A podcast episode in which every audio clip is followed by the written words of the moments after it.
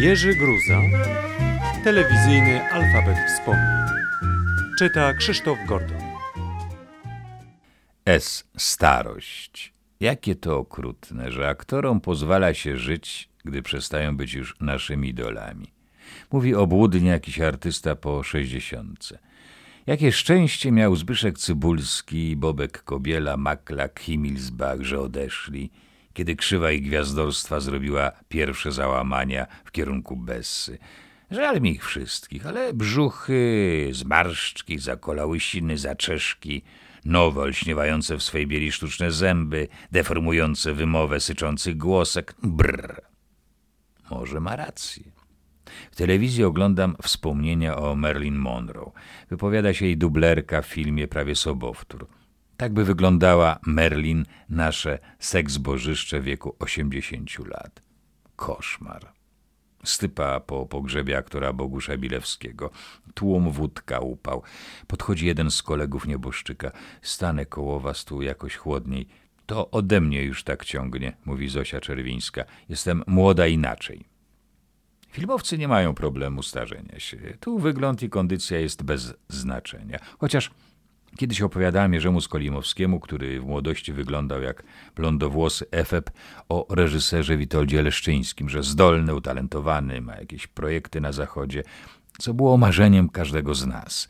I chyba tam zrobi karierę. Na to Skoli, lekko się zacinając, odparł. Nie ma szans. Łysy. Trochę się to sprawdziło.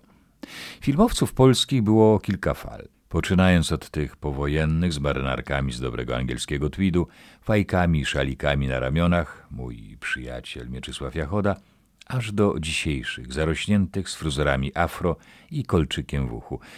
Pytam Marka Piwowskiego, będziesz coś robił, jakiś film?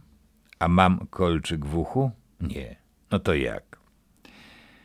Po drodze jako filmowcy byli chłoporobotnicy, sekretarze partyjni, moralna odnowa, komercja, zagraniczni. Polański, Skoli, Żuław, intelektualista Zanussi, moralizatorzy na szczeblu transcendencji trójkolorowej, znów komercja i wreszcie żebracy o pieniądze w telewizji, bankach, ukiniarzy i w browarach.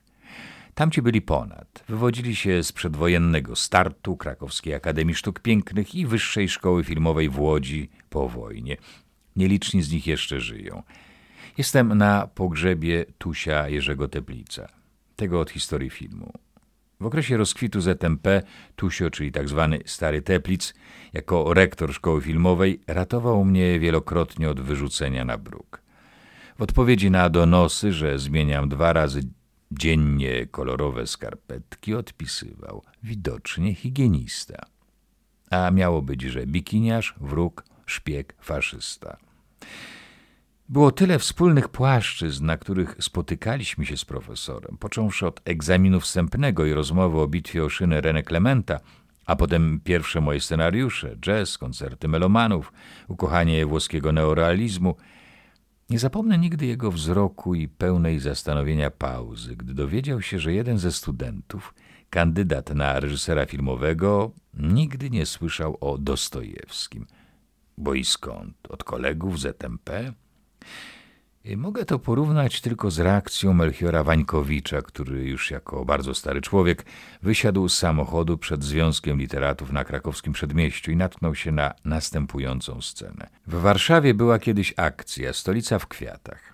Pojawiły się na chodnikach kwietniki z różami i mimo, że postawione przez komunistów były ładne i kolorowe, dodawały temu smutnemu miastu trochę radości – Stał również przed domem związku i szło dwóch pijanych młodych lumpów, bez żadnego powodu kopiąc i przewracając po drodze te kwietniki.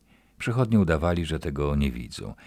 Wańkowicz, oparty na lasce, patrzył na nich nieruchomy, z napięciem uczonego obserwującego zachowanie robaka, larwy czy bakterii na szkiełku pod mikroskopem.